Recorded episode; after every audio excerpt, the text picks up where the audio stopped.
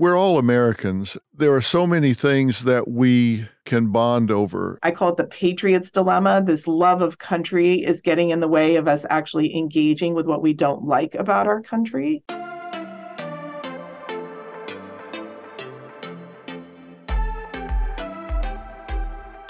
Dolly Chugh is a social psychologist and management professor at New York University Stern School of Business where she teaches MBA courses in leadership and management. Now, Dolly's research focuses on bounded ethicality, which she describes as the psychology of good people.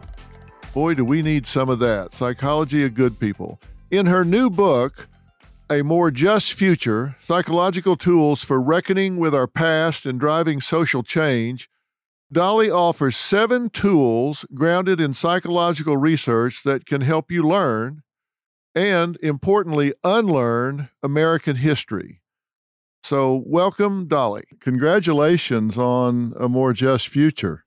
Oh, thank you. I appreciate that. I love the optimism of this book. I hate people that complain or criticize what's going on and don't make suggestions about how to make things better mm-hmm. and you don't make that mistake. You talk about what needs to happen and how we can make changes that need to be made in this world. So I love that about this book. Well, I appreciate you saying that. I, I like everyone else, have moments of ah overwhelm, but in the end, I, I hope we can move towards action. I do too. I want to talk about some things that I think we get stuck on. You talk about what it means to say that our history has been whitewashed. Mm-hmm. There's been a lot of conversation about this, and still is a lot of conversation about this. I live half the time in Texas and some of the time in California. So I've read a lot in two very different environments mm-hmm. about that. But talk about what you mean when you use that term. And I use the term um, sparingly, to be honest, because I know it's a term that people uh, struggle with. What I mean when I use it, what it refers to is that um, psychologically, we're all drawn to narratives that support our perspective. You know, there's a classic study in in the field of psychology that took a football game that got very heated. Players were thrown out of the game. There were, you know, some some some uh, you know um, mixed emotions about different calls that were made, some unsportsmanlike conduct. And when the psychologist went and talked to the fans of both teams, this was um, a Princeton Dartmouth football game, if I remember right, in the study the fans on each side were absolutely clear that it was the other side that was unsportsmanlike and that it was their team that was the victim in this situation. And and that's i think a situation we anybody who's ever watched a, a sporting event can relate to the idea that you know you sort of see your team in a rosier light than you see the other team. Right whitewashing of history is in some ways no, nothing more than that natural impulse that we present things from our own perspective. And in the United States, we have a racial history that goes back hundreds and hundreds of years where the perspectives um, of people who have been enslaved or people who've um, you know, been been uh, had their land removed from them are going to be different than the perspective of people who didn't have that. And so, whitewashed history is referring to is the historical perspective that we've all um, learned as we've we've grown up, that we've sort of absorbed from the culture. Is it representing multiple perspectives on what happened? Is confirmation bias locking us in place where we're just not open? And if so, why is that? Yeah, so I mean, I know that like when I when I uh propose a restaurant that you know my husband and I should try and he says let's look at the reviews and then I go look at the reviews and I I do tend to pay attention to the five star reviews since this was the restaurant I proposed. That's confirmation bias at work and I sort of conveniently don't notice the lower star reviews. So confirmation bias is always at work for all of us in every domain of our life where we our eyes will gravitate our minds will gravitate to whatever reinforces our point of view what i've been noticing um, in myself and in our society is that i think we are trying to unlearn some things uh, so we talk a lot about being lifelong learners, but I think there's also some lifelong unlearning that's starting to take place, and that pushes against our confirmation bias. Our confirmation bias is going to say, "Let me reinforce everything I've always believed to be true and fully, fully true." Um, unlearning says, "Let me see if I can let go of some of that and add some new information and relearn." The first page of a book never tells the full story. And those news alerts and headlines, like the ones we get on our phones, don't even scratch the surface of what the story is really all about. Stories are like people, multi layered and complex. It takes some digging to find the truth, but when we find it, it can change our world. We like to dig. The news on Merit Street, essential television. Right now, clearly, we're a divided country along so many different topics. And I always think, look, we're all Americans. There are so many things that we can bond over. I teach negotiation skills sometimes, and I always tell people that if you're going to negotiate with somebody, the first thing you should do is sit down and say, okay, first, let's talk about what we agree on. Mm. Because sometimes when you spend time to say, what do we really agree on? What do we really both want? The list of things that you need to negotiate is a lot shorter than maybe what you thought it was. Yeah. I really think people have forgotten the fact that, at least in theory, I thought we all loved this country, that yeah. we all wanted America to be a wonderful place to live and raise our families and all of that. Not that we don't have differences, because certainly we do, but it seems like the differences have controlled the narrative instead of some of the common things. And a lot of it has to do with race, of course, not mm-hmm. all of it, but a lot of it has to do with race. Is there a place to start this narrative where it doesn't have to be contentious and we don't have to have such vitriol over the things that we do disagree about? Yeah, um, what a great summary of where we are. I I think there is. Um, I've been describing this uh, situation some of us feel in where we love our country so deeply, and then feel like that love of country means it's hard for us to see and engage with what we don't like about our country. You know, I mean, you can we can love our children and not like everything they do, um, but sometimes you know, as I call it the patriots dilemma. This love of country is getting in the way of us actually engaging with what we don't like about our country. I think the path out of the patriots dilemma, um, as you said, we I love my country, you love your country. So many of us share that. Is what I call being a gritty patriot. And this builds off of the wonderful research of psychologist Angela Duckworth on grit, where grit is passion and perseverance in pursuit of a meaningful long term goal.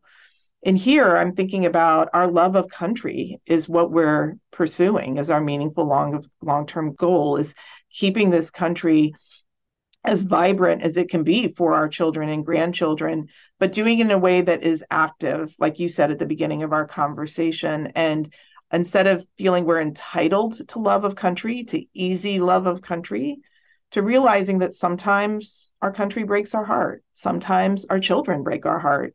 We can still love them. We can still support them and help them do better. And I think being a gritty patriot is something we could all get behind.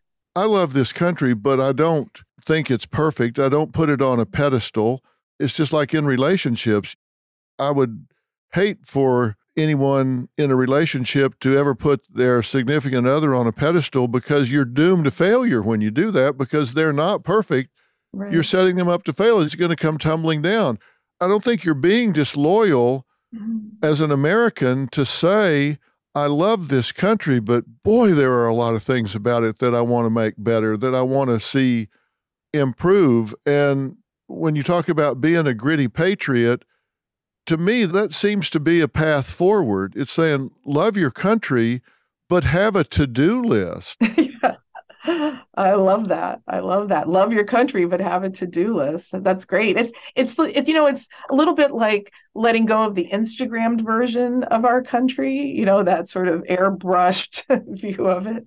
Yeah, exactly. There's certain parts of this country where I think civil rights progress has been almost a media phenomenon as opposed mm-hmm. to a mm. real world phenomenon, or it's certainly been embellished in the media versus the way it plays out in real life. Mm-hmm. Then there are other parts of the country where I think much more progress has been made.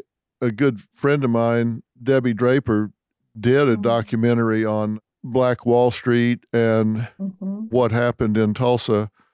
And we're working together on a project now called Freedom Georgia, a mm. docu series about Freedom Georgia and what the families are working on down there to mm.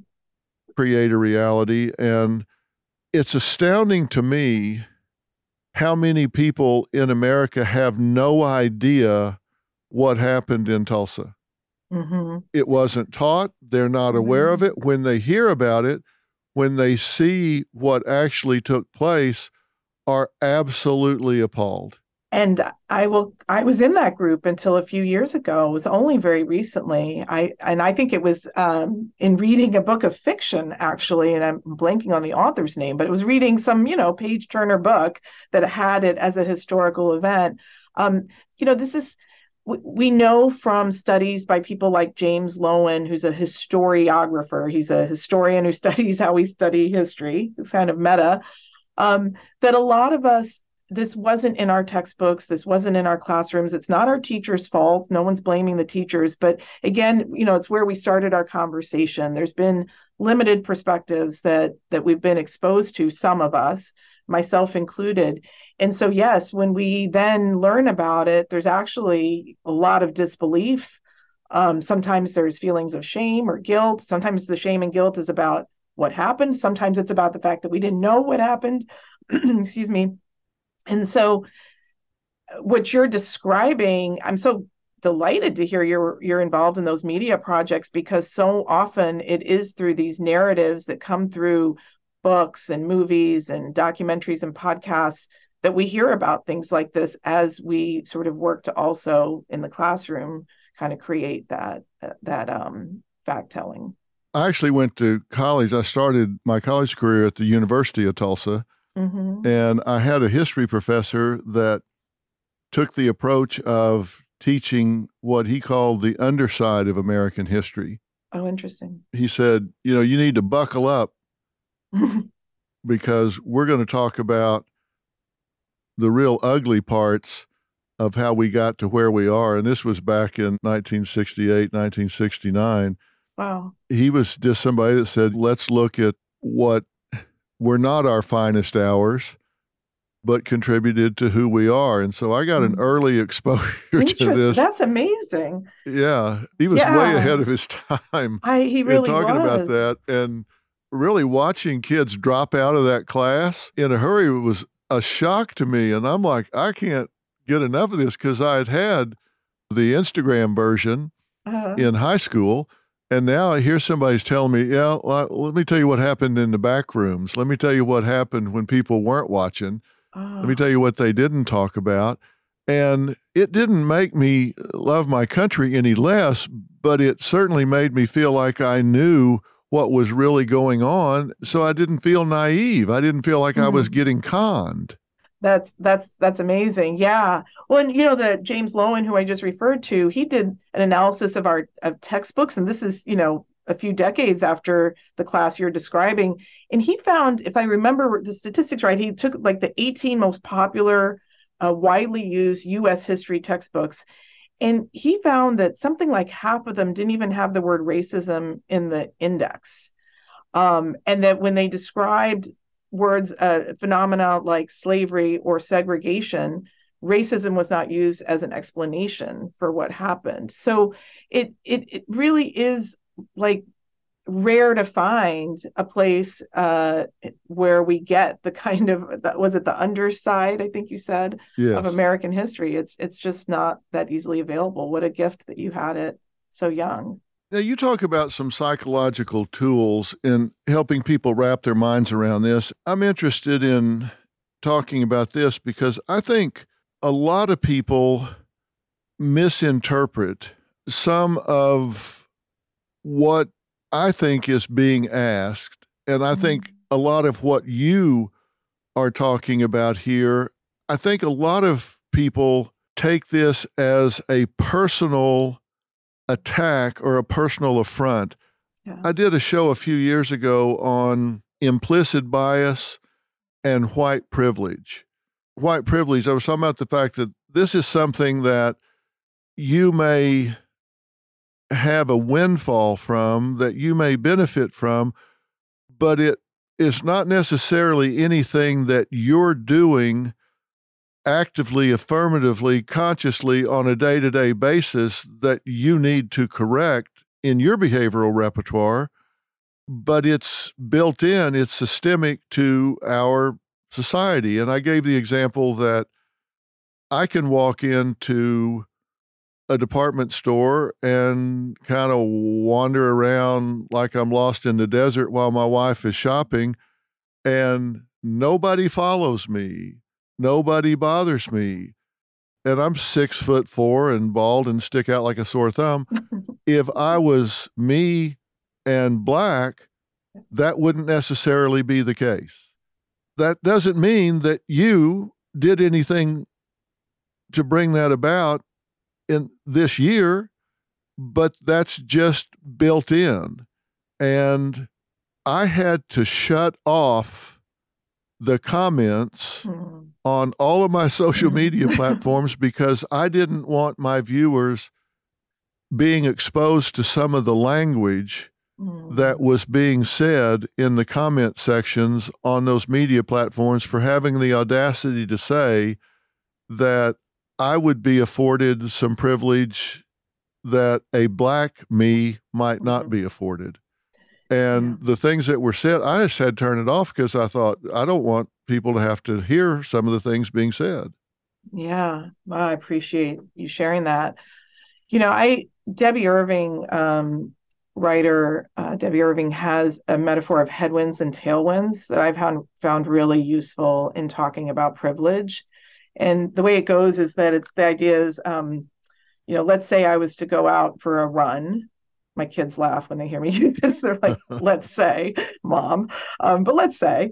And, uh, you know, I, I say, okay, I'm going to, you know, run to that corner with the fire hydrant and then I'm going to U turn back. And while I'm running, I'm thinking, hmm, you know, I think this cross training is paying off. I'm, I'm feeling pretty good, making pretty good time. And then I make the U turn to come back and I find myself struggling. And suddenly I have this, you know, desire to quote unquote tie my shoe for a long period of time. And in that return home when I'm struggling, if someone who was looking out a window watching me run were to see me, they might say, hmm, Dolly doesn't look like she's much of a runner, or she must come from, you know, doesn't look like she comes from a family that values running or they might have all sorts of external explanations for for why I wasn't or internal uh, explanations for why I wasn't running well.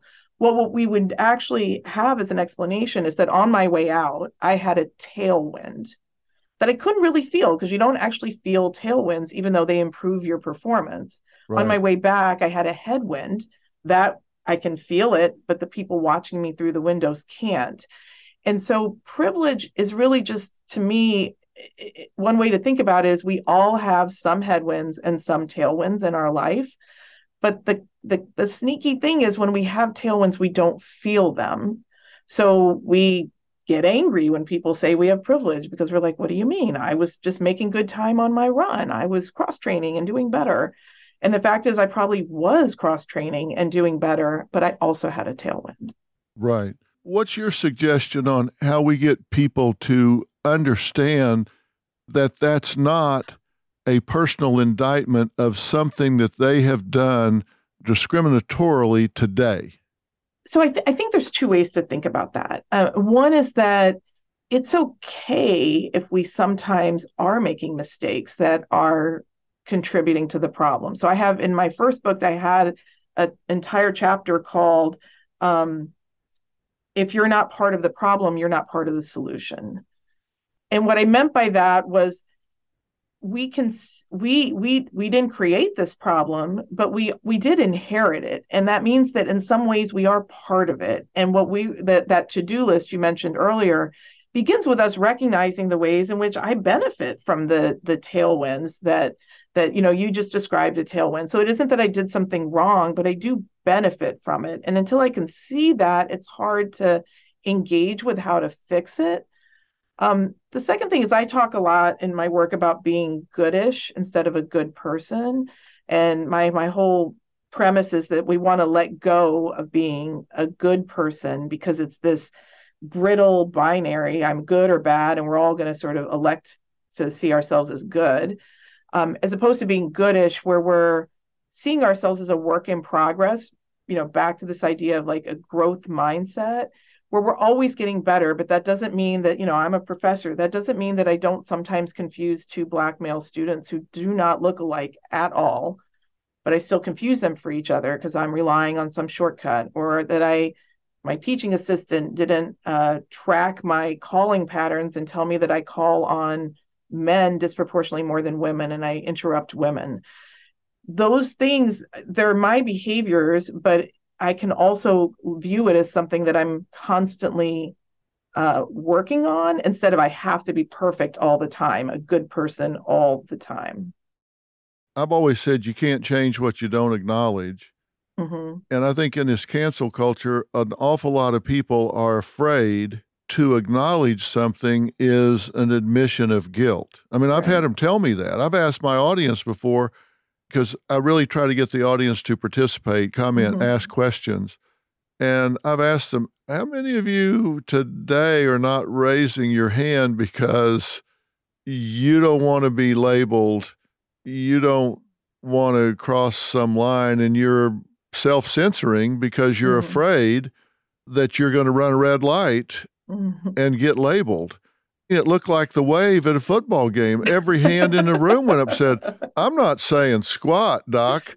Listen, this is touchy for me. I don't have today's glossary and it seems to change almost daily. Yeah. I really don't know. So to admit that I have a bias, oh my God, I'm afraid I might be applying for a job three years from now and somebody pull up this clip where I was in the audience and said, Yeah, mm-hmm. I admit I have some thoughts, feelings, or behaviors that I think are driven by bias, either unconsciously or otherwise, that I'm well intended, but I'm not perfect. I'm scared to death something like that might happen. Right, right. Yeah. And so, I mean, you know, I, I could I could be em- empathetic to someone not wanting to on TV kind of expose themselves. And most of us are not on TV on a regular basis the way you yeah, are. Yeah, that's a tough test for yeah, you know. I know. But um, and and what I tell people when they ask me about cancel culture and things like that is I say the vast majority of us, unlike Dr. Phil, are not celebrities, are not going to be canceled in the way that you know when we talk about someone being canceled on a big stage the most of us are within our communities our families our workplaces we are our, our religious um, organizations we are trying to interact with the people in our orbit and what we know about daily interactions and interpersonal interactions is that taking ownership apologizing sincerely um, being a genuine learner. Uh, these are all things that are actually really effective in interpersonal relationships. So, the idea that we would present ourselves as sort of flawless I don't think it's believed by others. In fact, the data would suggest that, you know, if if if I'm in front of a black person, I'm not black and I'm claiming to have no bias, I'm actually distancing myself and decreasing trust because they're they're unlikely to believe me as being sincere and self-aware.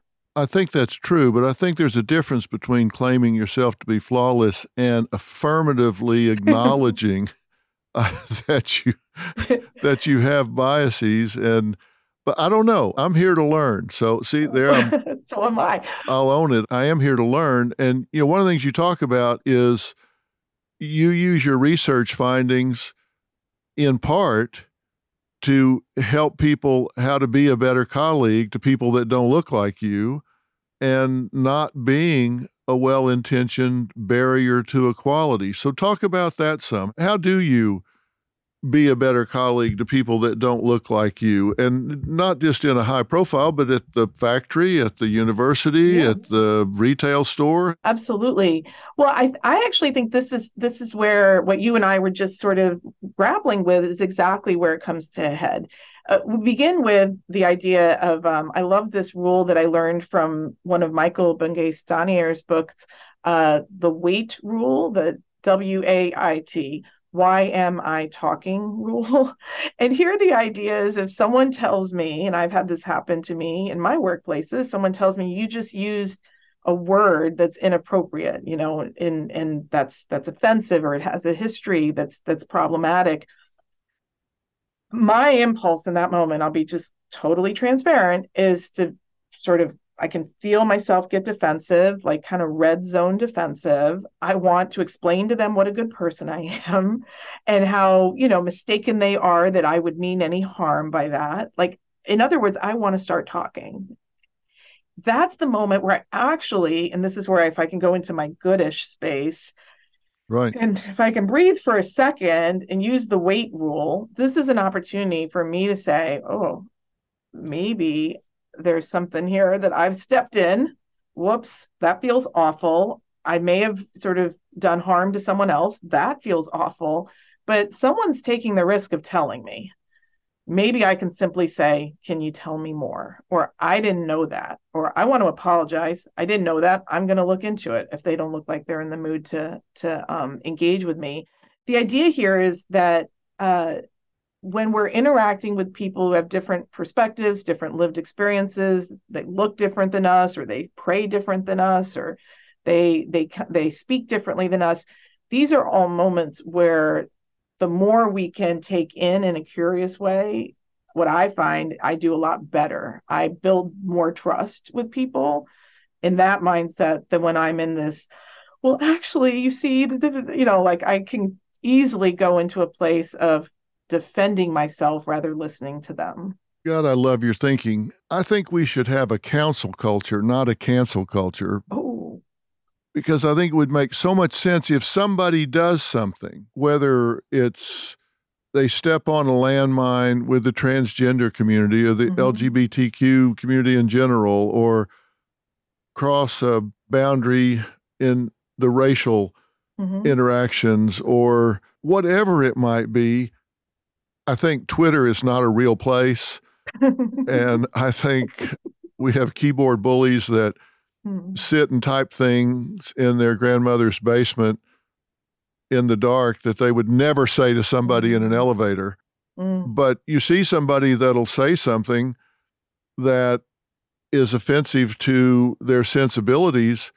And instead of saying what you just said, oh, tell me more about that, or help me with that because that certainly wasn't my intention.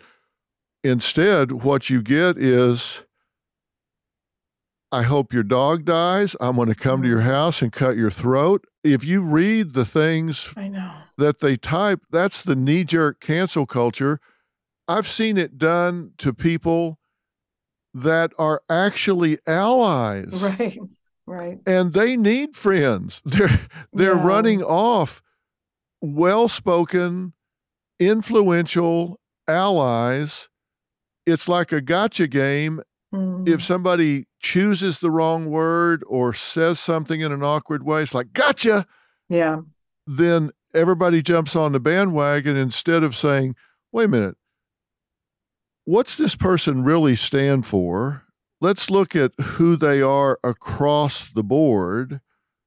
Mm-hmm. Was this a one off? And if I mention something about it, do they reframe it or say it differently? And sometimes when they do, it's like, oh, yeah, yeah, so now you're sorry. Yeah. That drives me so crazy mm-hmm. that we do that. I know. to each other instead of doing what you just said. That's why I say we need a council culture mm. where we just say, hey, listen, you may not know, but just consider this and then do with it what you will. I, I, and I wish I understood better. I often wonder, you know, the folks that are doing that, like, what percent of the population is it? Because when it happens, it feels like suddenly you're surrounded by it and you're swimming in it. But is it, you know, this tiny little percentage that's that's you know peeing in the pool that's yeah. messing it up for everybody? But regardless, it it, it feels like you know that, that's, what, that's what it feels like. I think the reality is. um I have to keep reminding myself that the more I kind of engage with this on my own in my own learning and unlearning process, the better prepared I am if that happens, right? So I think w- what happens, I think, with some people is because they're worried about cancel culture, it becomes a, an opportunity to shut down the sort of learning and reflection process mm-hmm. as opposed to doubling down on it uh, this is the moment to double down. If you're really worried about cancel culture, well, then try to understand where it's coming from, not the the toxic piece of it, but the the sort of the underlying um, uh, m- messages around what people, what other more reasonable people are asking for. That's why I say I don't think Twitter's a real place.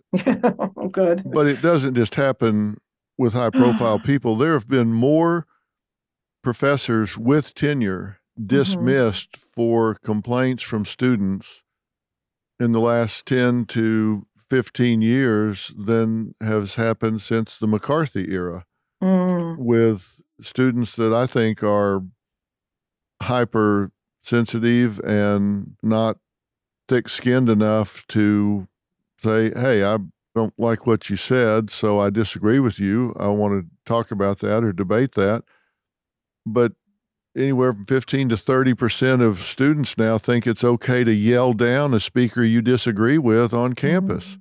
What's that all about? I thought university is where you went to hear other points of view, to get yeah. other people's point of view. But I've got a lot of really good friends that are comedians Mm. I mean, mm. good comedians that will fill up an arena. Yeah. 10,000 people, and they won't go to a college campus. Yeah. They say there's no sense of humor there and there's mm. no upside to going. So they literally will not book a college campus and have not for the last five or more years. Wow. That's that's really telling. Yeah, I so I'm a little bit torn on this one. Um and and the reason is that the, the, there's this metaphor that some people use of heat and light as being different ways to influence people. And light is where you kind of meet people where they are and you're incremental and kind of teaching dialogue um, discussion. And I'm, I'm certainly my temperament and my skills are in that toolkit. Um, but there's also heat which is confrontational and and uh, disruptive. Not my temperament or my toolkit, my skill set. But what I when I looked at some research about um, when how change happens in society, what I saw was that um, at times when there was a lot of light and not much heat, or a lot of heat and not much light. And this, this is me applying the metaphor. It's, I think right. they called it more like moderate and radical. Um, they there wasn't as much change made as when there was a balance of both. Right. And so it's made me uh, actually. Uh, I'm not. I'm not endorsing any specific thing you said, but I am saying in general, it's made me much more appreciative that there are people willing to bring the heat, knowing that I'm not one of those people. Um, and and my theory, I have no data on this, but this is my theory. My theory is that light changes minds, but heat changes systems. And that's why we kind of need both.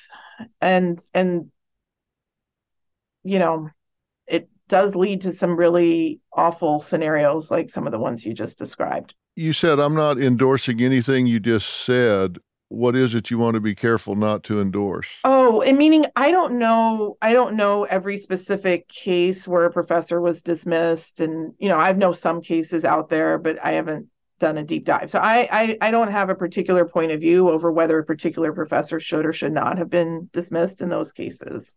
Oh, I don't either. I'm sure there are some people that would be better off going and doing some other job. some of them probably needed to be run out.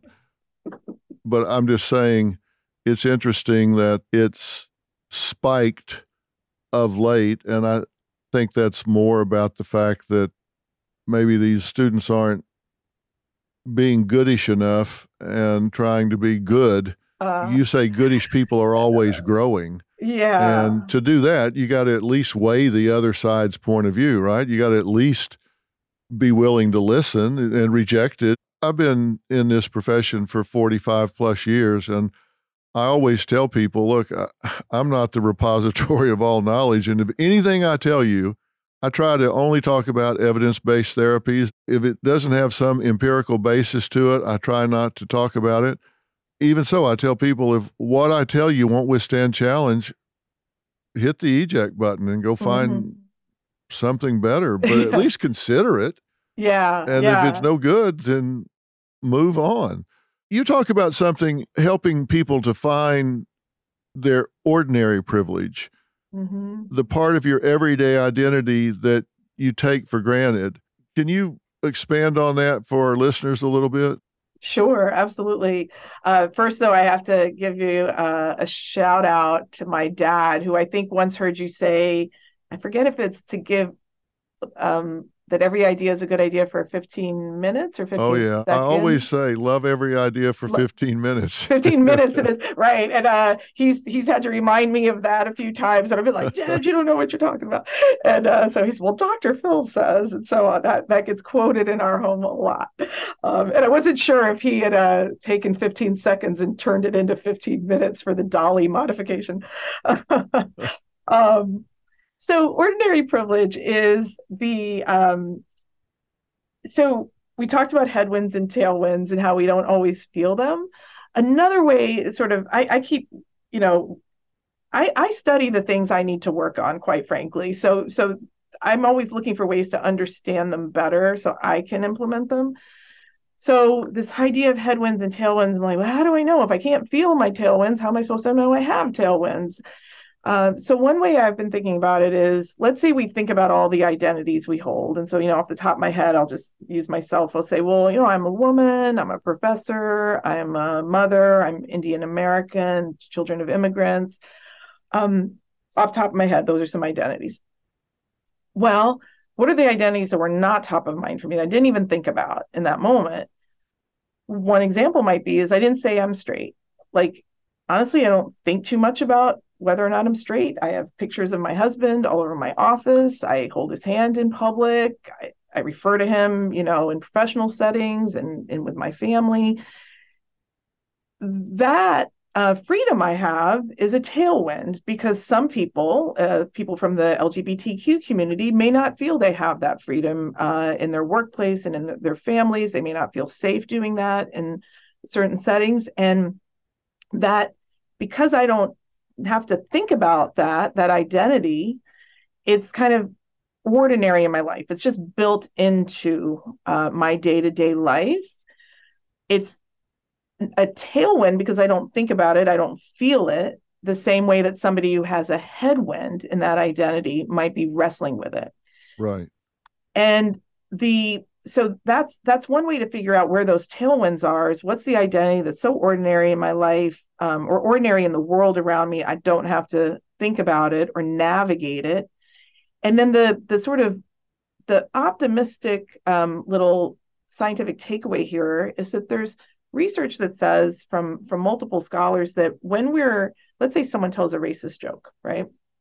And let's say we take white Dr. Phil versus black Dr. Phil. You gave us those two personas right. earlier.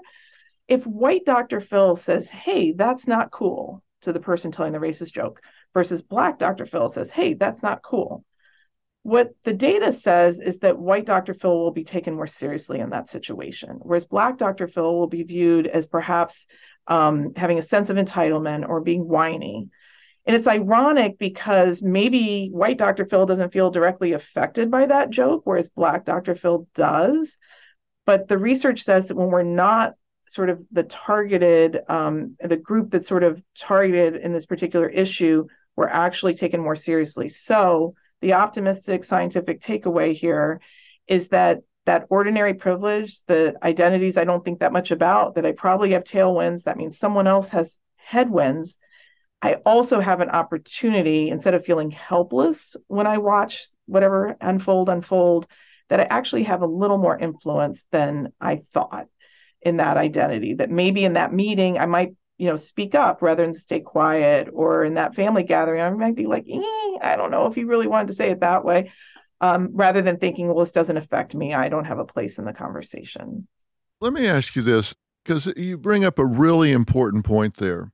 You say you may have a tailwind being straight in that you have some clues about it around and it's kind of subtly stated. And so you don't have to stake out that territory, that ground, whereas someone else might have to mm-hmm. invest energy and effort in doing that. And then there are other areas where you might have to invest effort mm-hmm. and energy in your life. Isn't that part of individuality where mm. some people have to lean in to some areas more than others?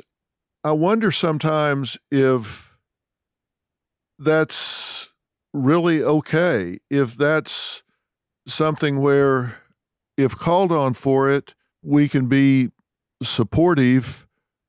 But is it our job to change everything to make that person have a tailwind, to make that person mm. feel more comfortable? Because I hear a lot of people say, I have no issue with that whatsoever, nor do I feel that it's on my to do list. Mm-mm. I hear people say, I feel like they are beating me over the head with that. and it's causing resentment on my part when I don't want to feel that. I don't want to feel that resentment. Yeah. But yet I feel like I'm being force fed and beaten over the head with it. Yeah. And you're saying it may be because they're feeling a headwind there, but is that their perception or is that your job? I wonder how you answer because I get asked that a lot. Yeah. So I I'm not actually I I'd like to be better at this, but I'm not sure that I'm as persuasive as I'd like to be in convincing people who who don't want that on their to-do list, you know, to put it on their to-do list. I think where I have been more effective and and found lots of people wanting to engage is people who have it on their to-do list but don't know how to do it. You know who are struggling for tools or feeling helpless or saying you know i'm not directly affected so i'm this isn't it's not that i don't care it's that i don't think i'm supposed to be engaging like it's i'm supposed to like yield the floor and of course there there may be some value in that too the why am i talking rule. Um, so i'm not saying that we're not that both both groups of people aren't out there and there might be some overlap between them but i'm not sure that i i know that i have just the right pitch to the folks who who feel that there's too much and you know i need i need it to sort of pause. I did a show recently entitled you can't say that Okay. It had a list of words that were offensive to people's sensibilities that we determined by doing a fair amount of research. And on the list was mom and dad. Mm. You can't say mom and dad anymore. And I was like, okay, I'm here to learn. So tell mm-hmm. me why you can't say mom and dad anymore. And a a woman in the audience said, Well, at my home, we don't have a mom and a dad. Mm-hmm. We have a mom and a mom. Right. And it hurts our daughter's feelings to bring home a letter that says, Dear mom and dad. To which my first response was, You've never taken home a letter that said, Dear mom and dad. Show me a letter, go home, find it, send me a letter that said, Dear mom and dad. It always says parents. Uh, Dear parents. It doesn't say, Dear mom and dad. Are you making a problem where one doesn't exist? uh, And I've called my mom and dad, who are both passed away, mom and dad, for 70 years. mhm. Am I supposed to change how I refer to my parents because your nuclear family is a mom and a mom? Mm, I asked that as not a rhetorical question. It really was Are you saying, are you expecting that for you to be comfortable that I change the way I refer to my deceased parents? how did they answer? Well, very nice lady, by the way. Yeah. And she said, No, not really, not personally, but I don't want my daughter to feel like she is in some way different or inferior. She said, I think that's why that's on the list. Yeah. I said, Well, you know, that may be why it's on the list, but I guess that's what I'm saying when some people say, Is that my fight to take Mm. up? And do I need to change my life pattern because you have a daughter that's living in a mom and mom home? I think that's where people say, Have we gone too far where we're spending our time working on this kind of thing when we have other battles to fight?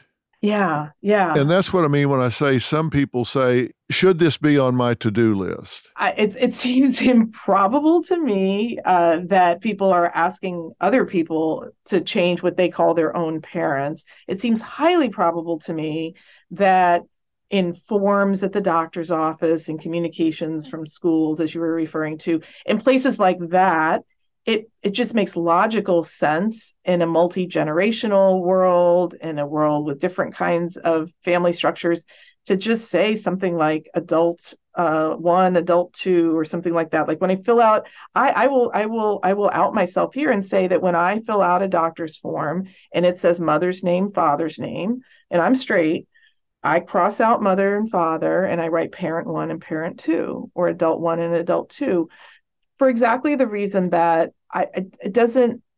To me, that's an easy fix. It doesn't hurt anyone. It includes more people rather than fewer people and it's more accurate it's in, it's it's it's in a world where we know there's so many different family structures there's step families and there's there's um, gay families and there's grandparents raising kids why not create an environment and when it's when it's so easy to just let people fill in whoever is the appropriate parent and guardian in their home?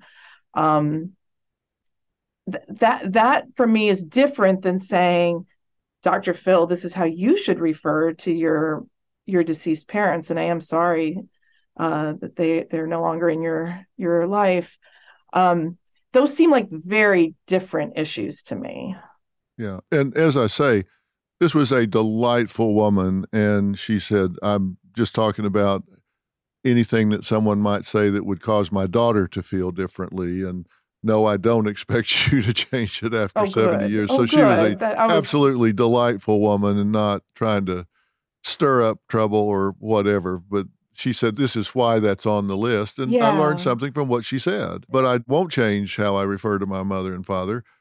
And she was you saying, No, what I to. want you to. Yeah, no, agreed. And and I that is a that's a good example of one where, gosh, if it's you know if if it's if it's not presented correctly, it sounds absurd. It just sounds ridiculous. Um, as opposed to if it's very specific, like can we just, you know, on paperwork when we're speaking to big groups of people, include all of them? Yeah. And that was one of those situations where I thought she contributed to the conversation by making people think about, oh, well, okay, I hadn't thought about that. Yeah, Master bedroom was on the list. yeah, And I knew that one, but I had someone comment on it and explained what used to happen in the master's bedroom. And a lot of people, light bulbs came on over their head. And so it was a great discussion. Yeah, that's a new one. That's one that in the course of writing a more just future, that's where that one came to my awareness. And and I understand in the real estate industry, there's been some shifting of vocabulary. I have to confess, I still can't. The word master bedroom comes out of my mouth, like you know, if I'm saying, "Oh, we need to repair the air conditioner in the master bedroom," I'm like, "Oh," so it's a process. Yeah. Habits are hard to change. That's why I say you can remind yourself, or someone could gently remind you instead of attack you yeah. about it, which sometimes happens. Yes. But I love your concept of a goodish person versus a good person because mm-hmm. that means we're all works in progress, right? Exactly. It means we're all growing and changing and we don't have to meet some absolute standard. That's right. Exactly. And I'll say one more thing about since you said standard, I consider goodish to be a higher standard than good. Oh, um, for sure. Right? Because good is yeah. just like you just like you just get to declare it and and don't have to work for it. Whereas goodish, I'm like, you know, it's like flossing. I got to do it every day. Um, it's an yeah. ongoing thing. But in most parts of our life, we're proud that we're, you know, we're better at our jobs now than we were a year ago, or you know, we're better at using that technology now than we were a year ago. When it comes to this part of our lives called being a good person, we somehow think that we're just supposed to like have it in a static way as opposed to being able to say I'm I'm a better person now than I was a year ago. And I think this idea of being goodish speaks to that, that higher standard of let's just keep getting better. There's one thing that I wanted you to talk about a little bit, if you will, and I don't want to keep you forever. And I'm no. had such a great discussion, but in your book in chapter five, you talk about rejecting some racial fables. Mm. If you would talk about that a little bit for the listeners. Sure. Well, I, in that chapter, I, I I tell the story of a 42 year old woman named Louise McCauley, who, since she was a child, had been um, was a, a black girl in uh, the 1960s, and or growing up in the 40s and 50s and she uh, her grandparents were worried that she was um, so willing to speak up if a white child sort of expected her to move off the sidewalk as was the norm uh, in her community that she would sort of she would she would fight that kid rather than move off the sidewalk and that as an adult she had her full-time job but then she would spend each evening and each weekend volunteering for the NAACP. Um, and this woman who was so had so much courage and conviction in in um, commitment to racial justice was one day coming home from work and she was asked to yield her seat to a white uh, white passenger and she refused to do it and the police ended up being called and she said when the police arrived why do you push us around?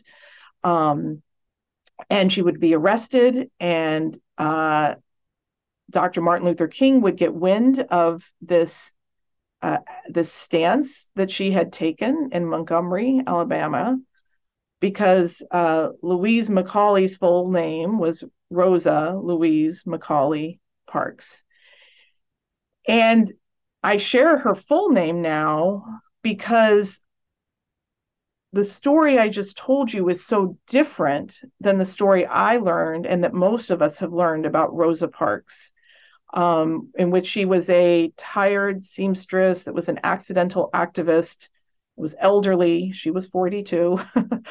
and and uh, and and that you know she pointed out this this injustice and um, and and Dr. King came in and sort of amplified this injustice, and then the population said, "Oh my gosh, that's right. We should fix that," and and thus change happened. Um, that second version of the story I told is is a fable. It's not true. There's ample evidence. It's not controversial. The Jean the uh, Jeanne Theoharis has written the um, the sort of definitive uh, scholarly biography, and Soledad O'Brien has a documentary now out based on it that shows the first version of the history that I just described as what really happened. But this fable where there's sort of accidental activism and widespread support is problematic because it leads us, it leads me, and it leads us as a society to expect that that's how change happens, that it happens in a way that's that's easily digested, that's linear, um, that's not polarizing. And the reality is that's not how change happened then. By the way, many other people had attempted what she attempted before and not been successful. It had not led to widespread support and marches and movements. Um, which is another thing about the messiness of how change happens is there's lots of failed attempts and then there's some unexpected tipping point that we can't quite describe where why in that moment it galvanized people. And so i i realized that i i'm not even really a history buff. So this idea of thinking about the past is coming from my interest as a psychologist and understanding how people think and act. Um, and so I realized that my understanding of the past is just, boy, one fable after another. And I think I'm sort of average in my knowledge of American history. I'm deep in my love of my country, but maybe average in my deep uh, historical knowledge. And this fable that a lot of us, like me, have internalized sets us up to look at efforts to make change now and feel like they're not working because it's not fitting that linear fable like um, narrative. That is so well said because if people think it's supposed to happen in this way and it's not, then it's like I'm doing something wrong. Right. if they understand that's not the way it happened to begin with, that's not the way it does happen, then they maybe don't judge themselves so much and continue to work not in a linear fashion, but just continue to work and things right. happen sometimes simultaneously, right? Sometimes in three different locations at the same time. Yeah. But we've been talking about Dolly's book, A More Just Future. The subtitle is Psychological Tools for Reckoning with Our Past and Driving Social Change. You make so much sense.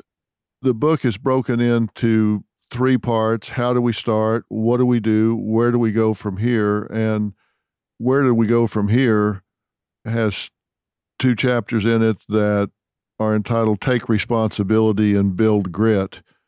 Boy, it just makes so much sense. The way you talk about this, it makes it really hard for people to be threatened rather than inspired mm. and to not take these messages really aspirational things that you really want to aspire to. And that's why I started this whole thing by saying the optimism in your book absent the judgment and not with naive optimism but just saying look this is doable. We can make things better. We can create social change is so true this book should be required reading for every young person in high school. It should be mm-hmm. required reading for all 435 representatives in the House mm-hmm.